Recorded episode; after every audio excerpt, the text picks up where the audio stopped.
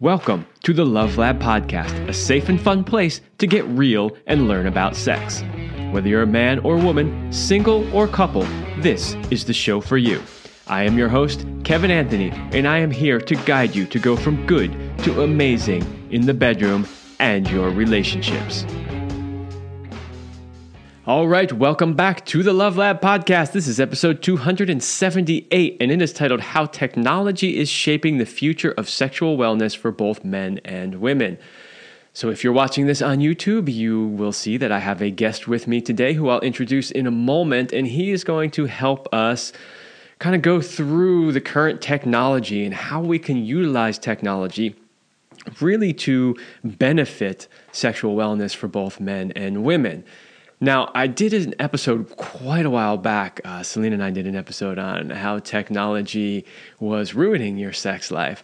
But we weren't focusing on this type of technology. We were focusing on how people were letting their phones distract them and not connecting with each other and that sort of thing.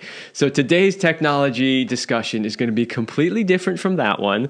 So if you're like, oh, yeah, I heard you guys do that episode, nope, this is a completely different episode. We are going to be talking about how we can leverage technology to help us either fix problems that we have with our sexual wellness or enhance our sexual wellness. So I think it's going to be a really interesting discussion. It's uh, some technologies and things that we have not talked about on this show before. Okay, before we do that, a short word from my sponsor. Power and Mastery 3.0 is here. The men's sexual mastery program you have heard about on this show for a long time is now even better. I have personally reviewed every module, lesson, video, audio, and PDF to see if there was anything new that needed to be added. As a result, I have added 10 new videos, 1 new audio, 8 new PDFs, and dozens of links to hand picked products to help support your journey to mastery. In addition, there is also a brand new user interface that makes it easier to navigate the course and find your course materials. So, if you're ready to become the sexual master you have always wanted to be, then go now to powerandmastery.com. That is powerandmastery.com. The holidays are upon us as uh, you are listening to this show, which means you may have some free time. Most people take some time off around the holidays. That is a great time to finally get started on fixing the problems in your sex, love, and relationships. So go check out powerandmastery.com. Okay, so my guest today is Elliot Justin, MD. F A C E P. I don't even know what that is. You can tell us in a moment. he is the CEO and founder of FirmTech, the first sex uh, tech company dedicated to improving men's erectile fitness. And we are, of course, going to talk a lot about FirmTech as the show goes on, but not specifically about that. So, welcome, Dr. Elliot Justin. Thank you, and good to be here. And that stands for Fellow of the American College of Emergency Physicians. And I can tell you, as an emergency medicine doctor, that there are few emergencies short of a heart attack or a stroke that concern a man like a limp dick. yes, that is very, very true. okay, so today's discussion really revolves around, you know, sexual wellness, and the future of sexual wellness. And before we really get into the future, I really want to talk a little bit about the current scope. So I'm wondering if you can give the audience some stats on the current state of sexual wellness for men and women. Well, it's dismal, and I would characterize it as a as a genuine pandemic. So, uh, at, at, by age 50, in most of the world, the incidence of erectile dysfunction is 50%. It's almost 30% by age 20 I'm 70. By my age, it's it's 70 percent, uh, and the numbers are even worse for women. Uh, and we don't talk about as much, but there's also a condition called female sexual dysfunction, FSD. Uh, and why are things worse for women? Well, postmenopausal women lose their hormonal protection, and they have all the same issues that men do with diabetes, hypertension, atherosclerosis, and obesity. But premenopausal women take SSRI antidepressants four or five times as much as much as men do, and those things are both clit and cock killers. Uh, and they also take um, hormones. Uh, and we have women in this in the developed world who don't even know what their natural sexuality is like as a, as, as a consequence. Yeah, that that that paints, as you said, a very dismal picture. yes. So you you kind of started to mention it already when you were answering that, but my next question was, what are some of the modern factors that are contributing to it? Now I know you mentioned you know uh, different medications, but maybe if you could go a little bit deeper into what are the things currently in our modern world that are really contributing to this sexual dysfunction? Well, it, it's it's highly likely that the um, that there are significant dietary you know contributors and environmental contributors to, to this. Uh, the the medical research on the on the impact of uh, nan- nanoplastic fibers uh, upon our upon our hormones, on male sperm production. I mean, the fact that sperm sperm counts are fifty percent lower than they were twenty years ago, and seventy to eighty percent lower than they were in, in my youth.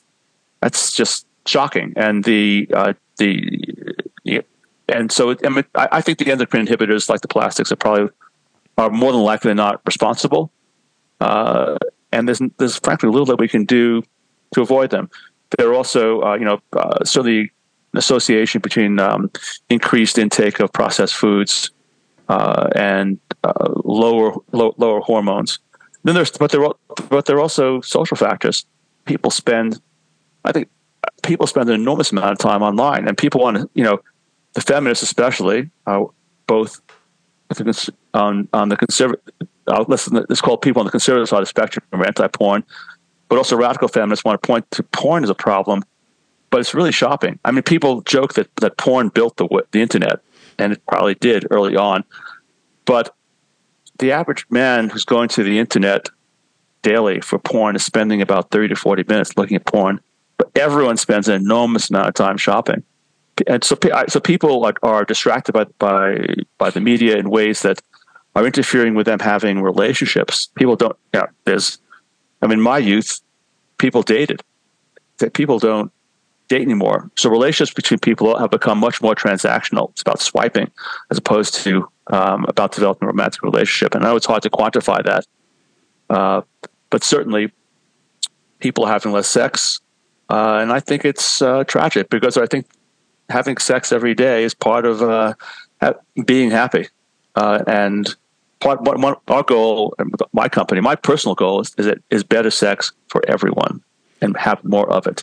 Yes, I completely agree. And that is absolutely my goal for this show and all the work that I do as well, which is why, of course, you're here. So, you know, I really liked some of the things that you said there because, to be honest, if you ask the average MD a question like that, you're not likely to hear the answers that you just gave, right? You're not likely to hear a lot of MDs talk about, you know, the plastics and, you know, all of the xenoestrogens, phytoestrogens, the diet, all that kind of stuff. And so I'm glad that you brought that in. Well, think about the med- just about medications.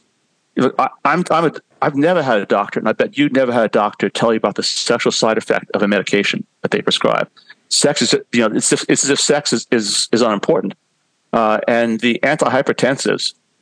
So we have an adult population uh, over the age of 50 where 40 to 50% people are taking antihypertensive medication and 15 to 20% of the population taking antidepressants. Those two together, and, and often in combination, and they are killers of libido. Uh, and I, I've had so many men complain to me and women too, but I'll focus on the men for now, complaints about difficulties they have with ejaculation as a consequence of these medications. And I know from my own personal um, working with our technology, where we can make this objective, we can actually say, I, I, here's my baseline. I take this medication. What's the impact on the number of nocturnal erections I have, or the firmness of my erections that I thought that I have during sex? So it's my hope that by providing people with data, that people will be able to treat their sexuality in the way in which they would treat blood sugar or blood pressure or, or heart, heart, heart arrhythmias, all of which were invisible until we invented technology to make them visible. Also, doctors don't make recommendations about sex. Not only don't not ask about sex, they don't. The doctors make recommendations about diet, about exercise, about compliance with medications. When was the last time you went to a doctor and had them say, "Hey, um, Kevin, how many times a week are you having sex?" and how good is it and what's the problem so as a company we recommend and this is based upon research we recommend that people have at least sex at least twice a week uh, and that and, and try to make that a standard a standard in your life. It fascinates me that people can people can go to the gym 10, 20 hours a week, and yet they and which is easy. It, it, you know, there's a routine. They get into it. They see they they see the benefits, but they won't plan for sex. What people need to start planning for pleasure. If your sex life sucks, then you need to say, you know what, Monday, Wednesday, Friday, my partner and I are going to we're going to engage for maybe 10 minutes to start and then 20 minutes and 30 minutes we're going to learn how to get it on and how to and how to please each other. People need to approach this the way they would trying to improve other parts of their health or, or, their, or their physical look. I completely 100% agree with you. And this is why I do the work that I do because I understand how important this part of people's life actually is when it comes to their overall health and happiness in the world. So, yeah, I completely agree with that. And I, will say, though, about uh, you're right, the doctors never ask you those questions. But given the average doctor's knowledge on this subject, I'm kind of glad they don't go there because they have they have no idea what they're talking about in this particular topic. The mo- the majority of them, I'm sure there's a few good ones out there, you know, like yourself, who know it, but the the majority don't. I, well, let me, let me, let me I'm, I'm sorry to interrupt Kevin. Let, yeah. me tell you a joke that we have. At, we just, I think I told you before we got on the show that we just had the uh, Society for Sexual Society for Medicine of North America show, the biggest sex urologist show in in in, uh, in North America. It's it's held annually, and one of the jokes that we have at our booth is, how do you tell the difference between a gay doctor and a straight doctor? You ask one question. Can you guess? Uh, when was the last time you had sex? That's a, that, that would be a good one too. But it's kind of along those lines. I ask, do you use a cock ring? The straight doctor is like, uh, I, don't, I, don't, I don't need that. They go right to male pride. The gay doctor is, uh, yeah, uh, last night, got a better one. So the, the, the first line of therapy for a man with ED, or for, frankly for any man who wants to improve his performance, is to put a ring on it because nothing beyond rock hard cock ring hard. Nothing will get a man harder and produce a more intense orgasm and a more longer lasting orgasm, a uh, long lasting erection, you know, than a cock ring. But the other thing that, that, that urologists don't understand is the, the most common male problem is not getting it up, it's keeping it up. And so what so what urologists do is they throw medication at it. We're going to give you this PDE5 medication, you know, Cialis or Viagra being the most most common ones. Uh, but they put more blood in the penis, but you still require stimulation. But for most men, the problem is I've got an erection, but for whatever reason, my partner and I haven't had sex in a, in a while. I'm anxious. I'm taking a medication. I've had too much to drink. Uh, they've lost it the last time. They've lost their confidence. And the great thing about a ring is once once a man's aroused, a good ring holds the blood in the penis. And then if, if someone says something the other person doesn't like, or if they've had too much to drink or too much marijuana or whatever, whatever it is, it doesn't make it makes less of a difference because the, the, the ring is going to hold, hold hold the blood in. Yeah, you know, I want to come back to something that you've mentioned a couple of times, which is the medications. Because in the line of work I do, you know, I work with a lot of men who are experiencing erectile dysfunction. And one of the very first questions I always ask them, of course, is what medications are you on? And I'm always surprised at how many of my clients, I'm not so, so much surprised anymore that they're on you know, either, you know, a hypertension medication or, or, antidepressants. That's not what surprises me. What surprises me is that they generally, and this is true the majority of the time, are completely unaware that these medicines could be affecting their ability to function sexually.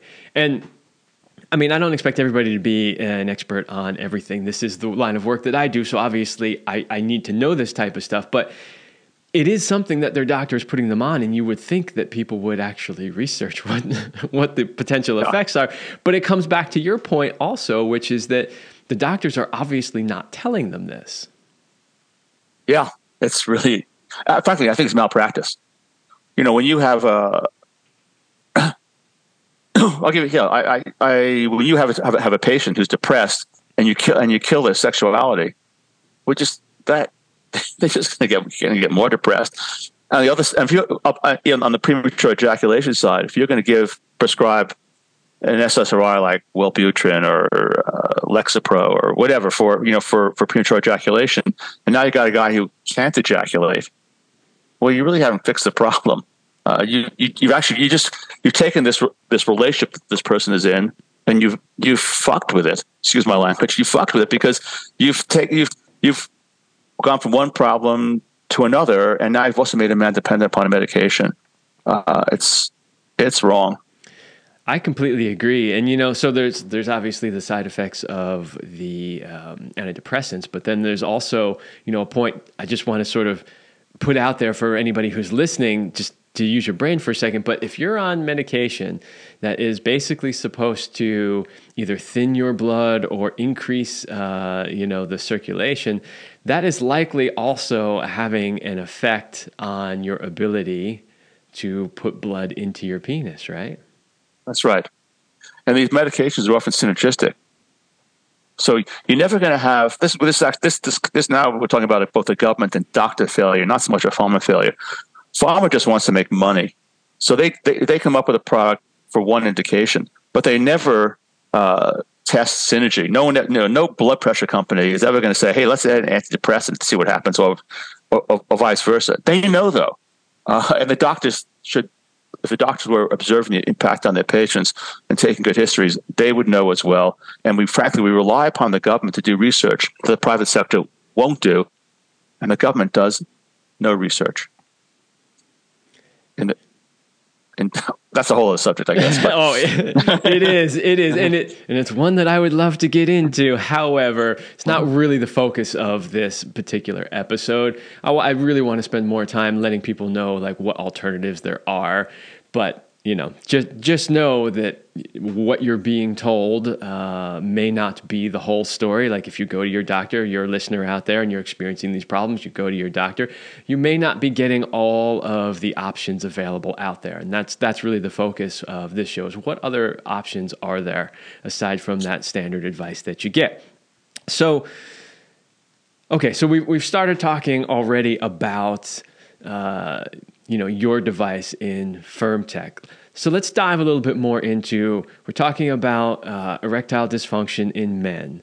Let's talk about uh, what they normally prescribe to men to solve this, and how what you're developing is different, and uh, how it utilizes the technology.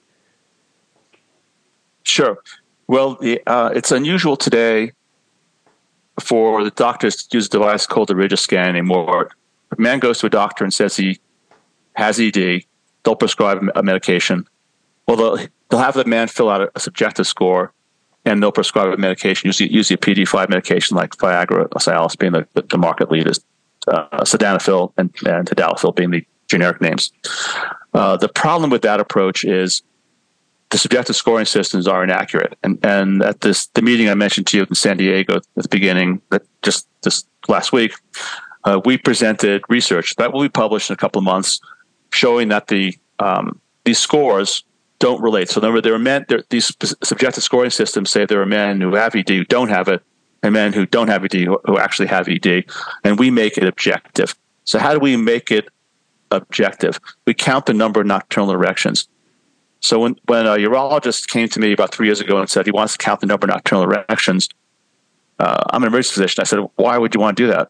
I mean, I don't understand. And he explained to me, and, and, and, as a doctor, I should have known this, but I wasn't taught this, and no, no doctors taught this, that the number of nocturnal erections are a leading indicator of man's cardiovascular health, meaning before a man has a heart attack or a stroke, a leading indicator is a predictor. You don't know that you're at risk to have a heart attack or a stroke unless you're counting the, the number of nocturnal erections. The same thing for, for uh, uh, developing clinically significant diabetes. So being able to count the number of nocturnal erections is extremely valuable for either for men who, who are who have those diseases or for as a screening test for men over the age of 45 or 50 who are at cardiovascular risk. So I'm confident that what we're doing at FirmTech will become the standard of care. Right now, if I went to, or you, you look older, you got gray in your beard. Oh, uh, if yes, you went I to do. a doctor uh, and said, "Gee, you know, I'm, I'm I'm here for my annual physical," or you know, I'm, when I notice when I work out, I feel a little more short of breath, and they just listen with a stethoscope. You'd think, "What the fuck is this? 1880? I want electrocardiogram. I want baseline lipid, lipid, lipid profile. I might even want a CT, angio, uh, a CT angiogram with, with a score in order to see what my risk is right now." So we are with, with our erectile fitness score, we're, we're providing that data. So that, that that's first we count the number of nocturnal erections. That goes down. That's significant. Two, we ask have our device can be worn during sex. So what do care more about? Uh, what's going on at night or what's going on when they're trying to perform? So we measure the duration and firmness of erections when men are trying to have sex. And utilizing that data, men, and if they want to involve the healthcare providers, they can assess the impact of diseases, uh, medications, diet, exercise, supplements, etc., on their sexual performance, on relationships, upon, the, upon their sexual performance. Uh, and that this is world's first technology, and and I'm certain, we'll, like I said before, I'm certain will become the standard of care. Uh, it'll be like a sixth vital sign. And in this age of healthcare wearables, there's this enormous gap: sex. What do men care more about? I, I, I, was that a smart ring I saw in your hand when you, before? No, no, this actually isn't a uh, smart ring. Uh, okay, looks like one. But it is looks very like similar. Yeah, it's very similar in, in like shape an and color. But it, in this age, you know, what do men care more about? How many steps they took yesterday, or the, how many calories they ingested, or or how or how hard are they getting? and how well is the penis working? That's a rhetorical question, of course. So that's that's so when it comes to sex tech, for me, sex tech is not about novelties, and there are a lot of cool novelties out there that that are tech based, but it's about using tech to deliver valuable information to men about their sexual health, while at the same time helping enhancing their pleasure with a better form and material for a cock ring. Yeah. So a couple of things that that uh, I want to just come back to in what you said there. Um, one of it is the the risk factor thing, and that's something that I just wanted to like basically reiterate so that men understand. So when a client comes to me and they're experiencing uh, erectile dysfunction, now I'm not a doctor. I don't claim to be a doctor. The very first thing I tell them is okay, especially if they're, you know, basically above 40, is in conjunction with the work we're doing, I want you to go see your doctor and I want you to get a thorough checkup. Why do I do that? Because of exactly what you just said, which is this is a leading indicator of potential cardiovascular health problems. So we need to make sure that, you know, that stuff is either not present before we do our work, or if it is, that you're getting the uh, the treatment and care that you need along with what we're doing. So I just kind of wanted to reiterate that point. You did bring it up and I want I really wanted the audience to hear that. Like this is a leading indicator of much more serious problems. So it's not just about can I get it up and can I have sex? But it is literally an indicator that you might have a larger health issue.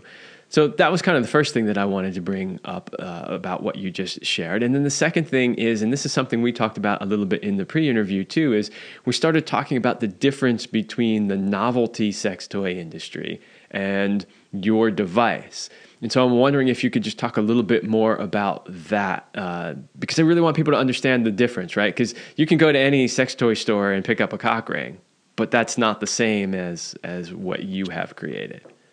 Well, the, the, the, tech for health is is unique, and, to, I, and I think it is important. I want to reiterate your point, if you if you don't mind, because mm-hmm. we've had men using our device who didn't know they were diabetic, significantly diabetic, but their nocturnal erections were low, and they went and they went to their doctor. We've had at least one man that I know of uh, who had only having one nocturnal erection, who's young. He was 38 years old. They went to his doctor, and he had he was he was a significant risk for a heart attack, uh, and uh, got he got um, catheterized, and you know then the, the, problem was treated. And we've had men as young as 26 who take who uh, are taking toxic doses of steroids to bodybuild, who have yet, who identified that problem you, that they have a they have a peanut, peanut erectile problem as a consequence utilizing our device. But on the cock ring side, uh, cock rings um, have, are, are cock rings conventionally have made for 150 years out of hard, out of hard silicone plastic. Uh, you have to have an erection to put them on. So they can't be put on hours before sex. They can't put on discreetly. You have to interrupt sexual activity and put this ring on. The rings can only be worn for about 20, 30 minutes or they choke off the circulation because they're basically a chokehold on, on, on the penis. Uh, so when Dr. Uh, Dr. James Hotaling at the University of Utah challenged me in the way of coming up with counting number nocturnal erections, I hadn't thought about this before. For me, cock rings were, were a novelty. My wife and I would get one once or twice a year and we play with it. And we usually say, hey, this sucks. It, it pinches, it's uncomfortable. Get, forget it. we're not, not, not going to use it again. Uh, and uh, I, realized, um, I realized I, have to come up with something that could be worn overnight. I didn't want to block the arterial flow in because then we wouldn't get any nocturnal erections. Going to be choking off the blood flow and, and be putting be putting men at risk of, of actually damaging the penis. So we're not going to block the arterial flow in. We're just going to constrain the venous return. So instead of making the ring out of hard silicone, we make our ring out of, out of uh, soft elastomer. And it's I can go in here, and that's unique. Don't there, there, are a couple of the rings that are made out, of elastomers. There are lassos that are made out of elastomer that I think are decent products. I, well, I can explain why I think ours is better, but you know, this is made out. This is a very soft elastomer. It's comfortable. Doesn't pinch. Also, I was uh, scratching my wife's back. I'd, I'd say probably half the heterosexual sex in the, in the, United States occurs when a woman takes off a bra at night and wants her back to be scratched because the because the bra is uncomfortable. And I looked on the ground and I said, "Oh, it's a fucking hook. What is a what is a bra? A bra is a ring that opens and closes. Women don't put on bras over their head unless, unless it's a sports bra. Let's make a cock ring with a hook. Now it's safe. It's easy, it's easy on, easy off. Actually, there's going to be a paper presented at the American Urology Association this spring using with 600, 600 of our customers who wore our, who've worn our ring more than once for four hours, showing that there, there are no side effects, no no risk, no safe, no safety issues involved wearing our rings for a protracted period of time. So the ring can be put on when flaccid, when, so it's discreet. You don't interrupt sexual activity. It only constrains the venous return.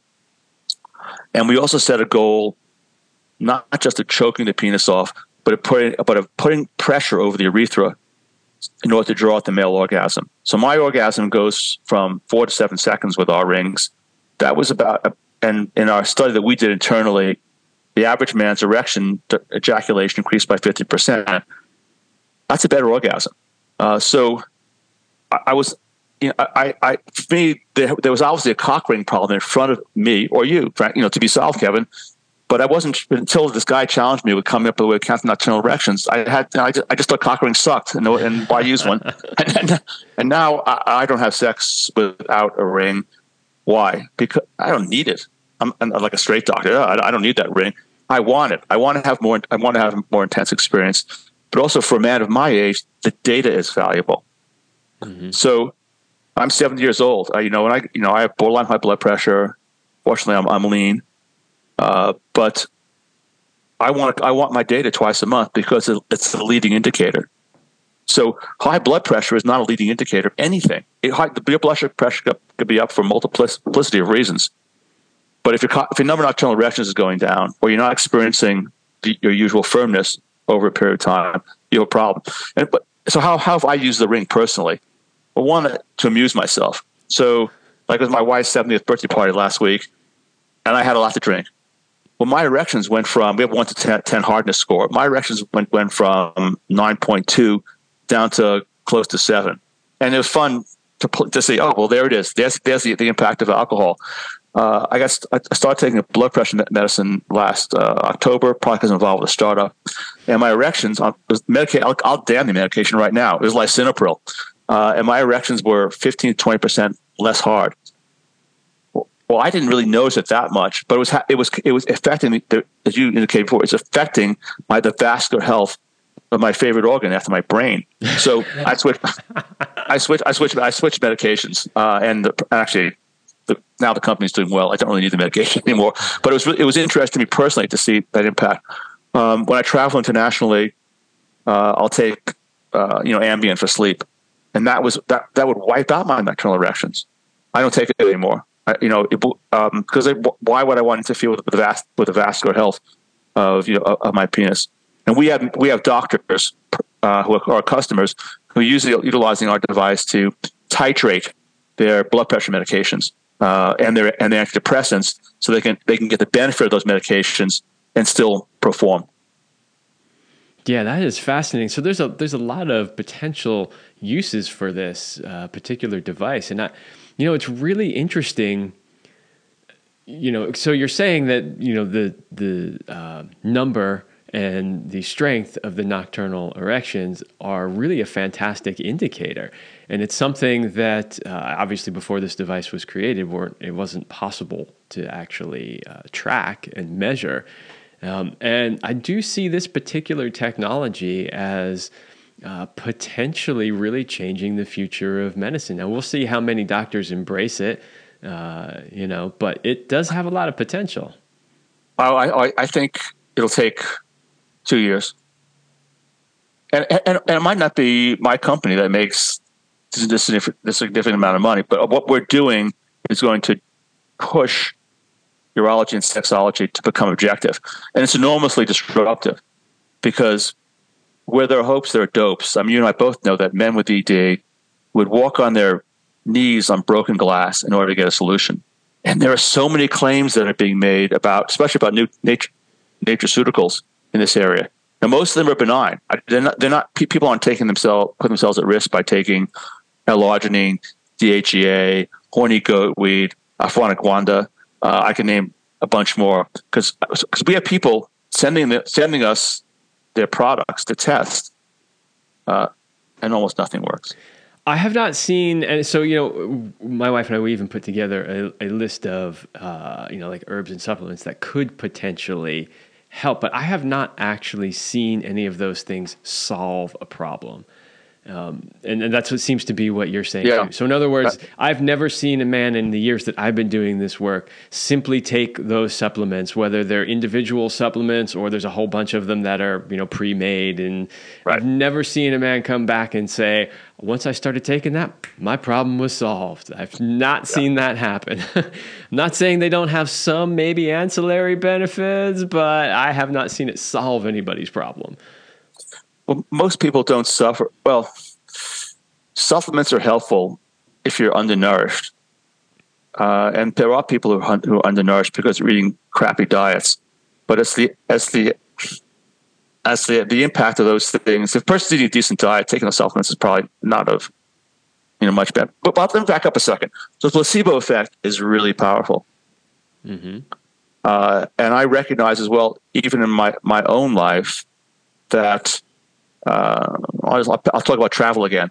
If I try to travel internationally without Ambien, I'm nervous. If, if, I just have it with me, I'm okay. And a lot of got men are that way with PDE5 medications. I don't know if I'm not. I don't know if I'm going to take the Viagra things, that, but they, to have it with them, you know, gives them, you know, address that confidence problem. But a ring is better. So, so we did it. We've done a study internally, and this, there's going to be a study that's being done right. Well, just about to kick off next week. Um, that'll be independent. So we looked at detumescence time, which no one has studied. Detumescence time is the time from climax till the penis goes down. So the more blood that's held in the penis, the longer the, the erection lasts. Uh, so uh, we, you know, without it, the average time, the, the age range is 27 to 70. Without anything, the average erection was gone, gone in 45 seconds. Uh, with tadalafil, it was two minutes. With a ring, our ring, it was like four minutes, and with five, almost five minutes, and with both together, it was almost six minutes. So takeaway, and this, these are men without ED. So the takeaway message really is, men, if you want to have a better, longer lasting erection, put a ring on it. That should be your first line, not a medication. Two, for, for, the, for the ultimate experience, take take put a ring on it and take a medication.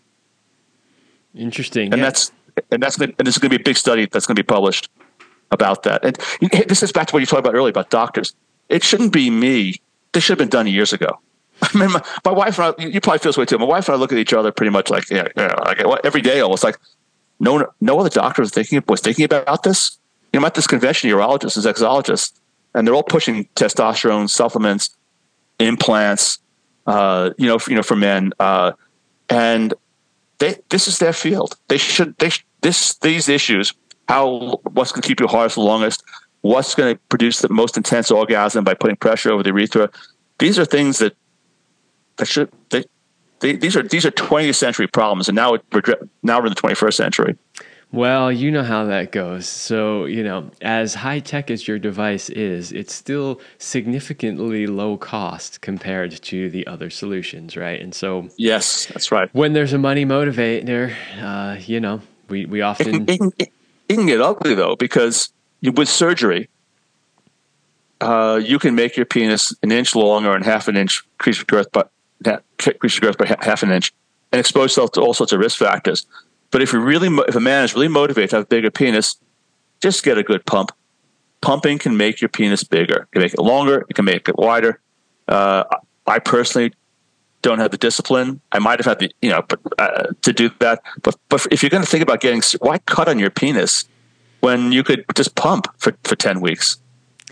I, I, I don't, I mean, honestly, I have no answer for that. I have no idea why a man would actually take the risk, the risk of basically never using your penis again just to make it a little longer. Now, maybe if you were really, really small, but anybody that's been listening to this show for any length of time knows that it is not all about size. I have spoken to I don't I can't even count how many women at this point.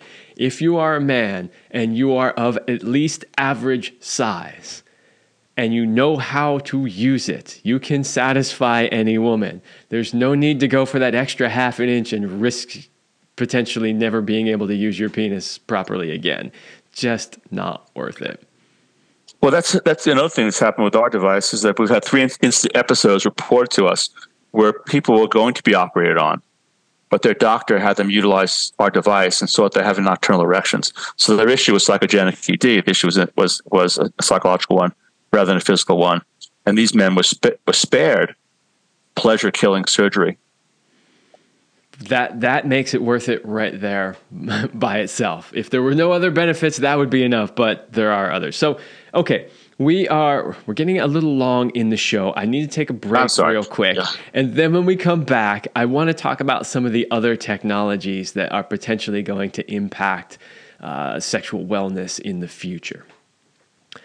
Okay, Hey guys, do you know what makes a man great? You know the kind of masculine man that women are irresistibly attracted to and want. Is it money, job title, physical body, being great in bed, a big penis, or great pickup lines? What if you don't have those or only some of them? What if you've had a string of failed relationships, are embarrassed by your bedroom skills?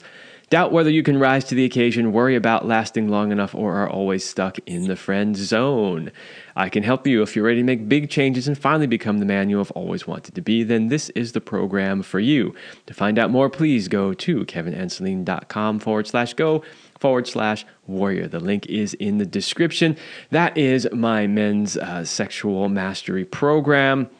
And in that, not only do I help you with all of the things that we've been talking about, this is where I also have an opportunity to, to even incorporate technologies like we're talking about today to help you achieve your goals. So go check that out, kevinandceline.com forward slash go forward slash warrior. Okay. Oh, one other thing I want to talk about too, because we have focused a lot on this episode so far on male sexual problems, but I did want to make sure that we touched on FSD. So, could you maybe just talk for a moment about FSD, how prevalent it is, uh, what types of things people or women suffer from, and maybe what some of the solutions out there are? Yeah. Uh, women's FSD, the equivalent of, of ED, uh, is uh, a you know it's it's about five percent greater than, than men's problems. So if it's fifty percent of men by age fifty who have ED, it's about fifty five percent plus of women by age fifty who express difficulty in getting aroused, difficulty in in, in, in climaxing. Uh, and the numbers, if in men, it's about thirty percent at age thirty in women, it's a little bit higher. I think it's higher because of the reasons that we discussed earlier, which is that uh, hormones and SSRI antidepressants are, are commonly taken by, by younger women, and they and they and they're they can be libido killers or inhibitors. Uh, the uh, answers for women are much the same. Well, I really want to talk not so much about uh, you know about diet in this case, but I want to talk about data. So there is a, a product for women called a Lioness vibrator, um, and the Lioness is the first vibrator, the only vibrator that I'm aware of uh, that is delivers sexual inf- health information to women as opposed to just novelty. So utilize the, the line is it's it's a rather large. Uh, are you familiar with it? I'm, I'm probably you probably are. The the Lioness vibrator is, is, is a not gonna say it's a wand, but it's it's, it's large. It's held in the hand, uh, and one the piece that goes inside the the clitoris, the piece that goes inside the vagina can measure pubic muscle contractions. Uh, and utilizing that information, women can start to measure the impact of medications uh, upon upon their sexual health.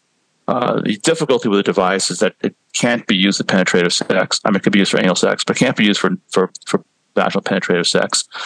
Uh, and the vibrator is is heavy. Um, so heavy in the sense that, and this actually this gets to another another female issue is that it's time for the sex industry. Sex industry does a really good job of addressing niches uh, like um, uh, fetish niches or uh, the or um, kink niches, but it's missing out on this much larger market of health issues. So, if uh, 35 to 40 percent of the adult female population in the United States is diabetes, when 15 percent have significant arthritis in their wrist over the age 50, it's time to start building, making vibrators that are ergonomically easy for these women. If a woman has to hold a vibrator in this position, like the lioness, that gets uncomfortable right here, uh, and they uh, they either they can't they, they either fail to, to, to, climax or they they, they climax too quickly for full, for full satisfaction. Uh, and my wife has demonstrated me play around with at least some larger wands with with a lioness, just so I so I, so I could see the difficulty. And after five or ten minutes, I want to change position. I want to be in front holding like this. Well, a woman doesn't have the opportunity to have an, a third arm that's long enough to come around, you know, and face them. Uh, I mean, any man can see this just by lying lying next to a woman side by side and trying to hold a wand or, or, or you know or, or, a lioness. When it comes to diabetes, uh, common, I, you know, I, I was unaware of this problem until I went to start going to sex toy shows. The retailers were telling me that women with diabetes are coming in saying that the vibrators aren't working for them unless they're on really, really high power. And the really, really high power ones are the larger, more uncomfortable ones to hold. And the answer is obvious. The answer is that we need to fig- we need research to figure out the right amplitude frequency of vibration that'll work for a woman who's diabetic and has neurovascular damage. No, that, um, that this is where that, uh, that kind of like we talked about research earlier. The industry should do this. I mean, this this this is for for every transgender person for whom the industry is, is, is addressing their problems, there are for everyone there's there are 100 diabetics. There are more than 100, but there are probably 300, 300 women with diabetes for every every transgender. Someone needs to do a study to figure out the right vibrator for the that will work for these women. Because well, I'm certain I'm certain. Go ahead. I was going to say, I, I, think you have another product coming up in your line there. That's the thing, right? If nobody's making it, then then you you should right? Uh, and i love i love that uh, approach too right? Because as men we are problem solvers. That's what we do right? So when a woman comes to us and says my vibrator doesn't work because it hurts my wrist so the first thing we do is okay how can we redesign that so that's great yeah and i think uh, well let me, let me just let me, let me, talk about something else but don't mind kevin because uh-huh. we've invented when i invented the male device i thought i have to do the same thing for women mm-hmm. we have to come up with a way of measuring the health of the clitoris. Just we, we, we can now measure the health of the penis. So the Lioness vibrator is, is inside vibrator is inside the, the vagina and it's measure, measuring pubic muscle contractions. And women, there are other devices, Kegel monitors for women that go inside the vagina and they can and, and women can monitor the strength of the pubic muscle. But that's a skeletal muscle. Skeletal muscles are muscles that we can control. Penile health and clitoral health are smooth muscle functions. It's about blood flow. It's about the smooth muscles around around vessels that will either allow more blood to pass or because they have usually atherosclerosis or diabetes hypertension, those vessels have become stiffer and weak and weaker. So the way to which to exercise those muscles is to use them, is to have sex. Just can't, you know, if a person starves themselves and suddenly tries to eat full food, full regular diet, they can kill themselves if a person because we, because the, the gastrointestinal smooth muscles atrophy, if people go years without sex and then suddenly want to have sex again, it's not easy. It's hard uh, because the, smooth the smooth muscle atrophies. The penis and the clitoris will atrophy as well too, because the body is no longer because they're not being used. These muscles are not being used. Uh, the, the, body doesn't say, "Gee, I uh, hey, Elliot, you don't want to have sex for five years now. You want to have sex, but we're going to maintain. We're going to keep on working that penis. it doesn't it doesn't doesn't work that way. Right. Use it or lose it, as they say. Right. Yeah. So we so we've invented a device for women. It's been tested on 38 women, um, and there's a paper was just present, presented about that device last week in San Diego. There'll be another paper presented at the International Society for Sexual Medicine show in Dubai next month about that device. And I just need about 1.5 million dollars to uh, to commercialize it. So if any of your listeners out there are interested in investing in female sexuality, uh, contact me. All right, there you go. Well, I'm glad to hear that you've got something in the works there. Yeah. All right, so let's let's then talk about in the last few minutes we have left on the show. Let's talk about some of the other technologies sure. in the area of sexuality that we might be seeing become more prevalent and might uh, start to have a real impact on human sexuality? Well, there, there are some good devices out there for premature ejaculation that are are are not don't involve pills that have that have side effects or sprays that can numb up your partner as well as you. So there's a, there's a company called Into IN2. Uh, they have a, um, a a neurostimulator blocker, if you will, that goes behind the testicles. It's on a patch, uh, and it will you get a little tingle with it, like like with e-stim, uh, and it'll it'll it'll pulses of arousal basically. So, and that product will, is in the is is commercialized now in the United Kingdom. It should be in the United States next year, uh, and I have played with a prototype of it personally myself, and I mean I'm, I'm not interested in it would my ejaculation, but it does it it it does you know it, it worked it worked for me and uh, I'm, and I'm confident that that product is going to be a great aid to men who have premature ejaculation.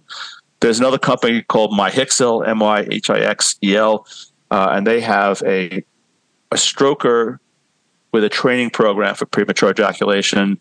Uh, and from talking to a couple men who've used it, it's it's effect, it's effective, and the, and the data indicates that it's effective as well. Um, uh, the, I mentioned the Lioness. I can't really think. Actually, I can't really think of other things that are really tech focused because most of the other things are really novelties. You know, they're you know, you, if you want to vibrate your partner's anus a thousand miles away, you know, that's you can do that. And, can, and if you want, and if you want to, if you want to have some, if you want to send someone stream music to someone and have have a virtual reality, you know, screen remotely. That can be done. The kind of I'm not going to say it's necessarily scary stuff, although it really can be in terms of how we relate to each other socially. Uh, there, you know, there there there are there are chat partners that will learn everything about you. They'll learn not just about your sexual proclivities and, and feed porn to you, and even I, I, there's there's one that will that will start to make porn. Once they learn your taste in porn, they will they can send that to you. But they're also going to learn your politics. They're going to learn your taste in music. They're going to shop for you.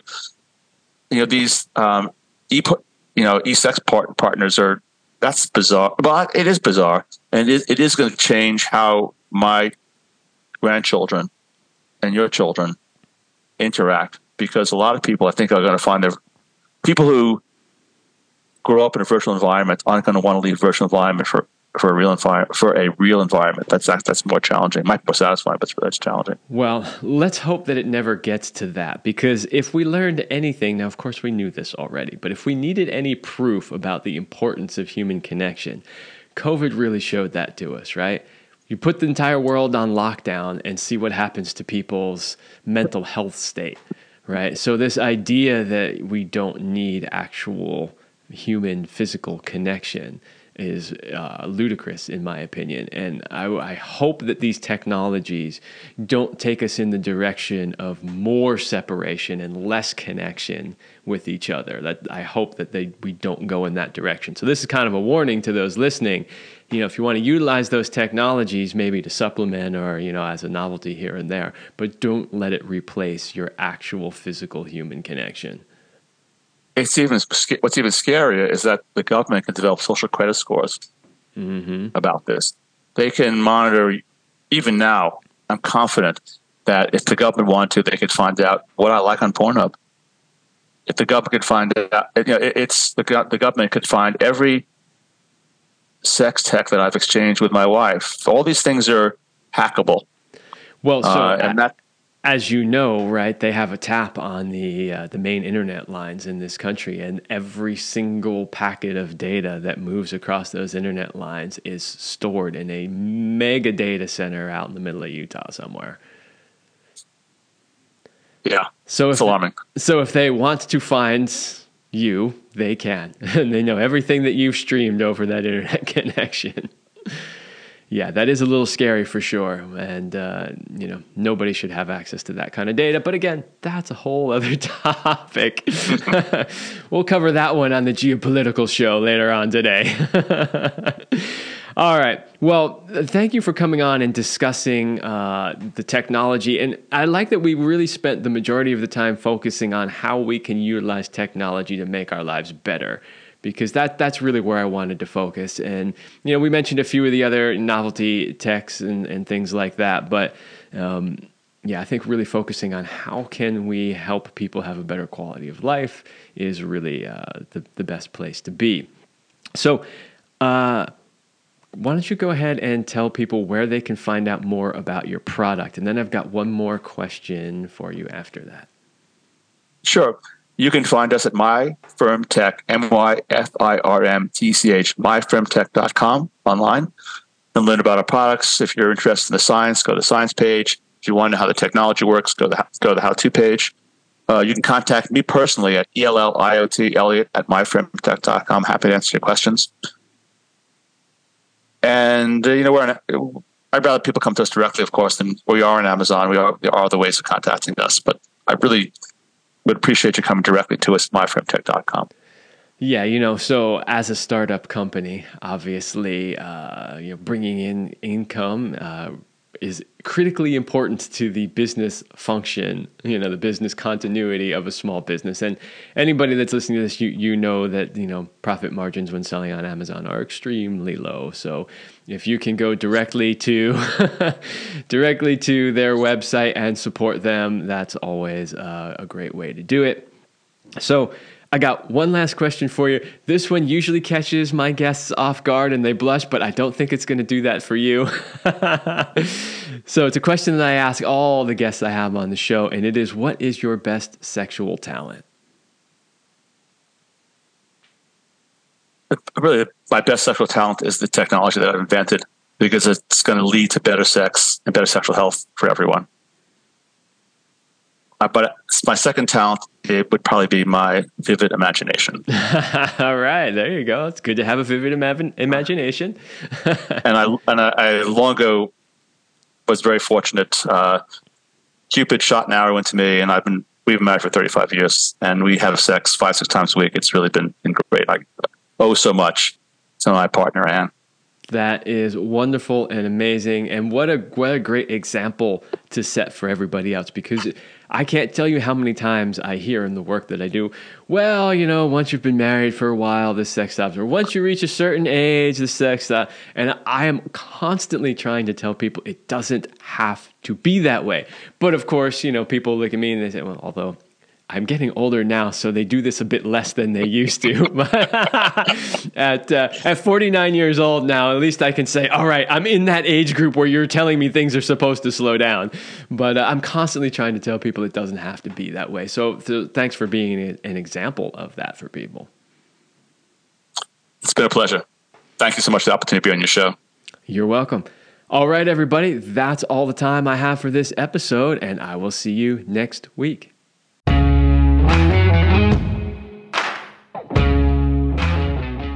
I hope you liked this episode of the Love Lab podcast. If you enjoyed this show, subscribe, leave us a review, and share it with your friends. And for more free exclusive content, join me in the Passion Vault at kevinandceline.com forward slash vault. That's kevinandceline.com forward slash vault. Thanks for listening, and remember, as Celine used to say, you're amazing.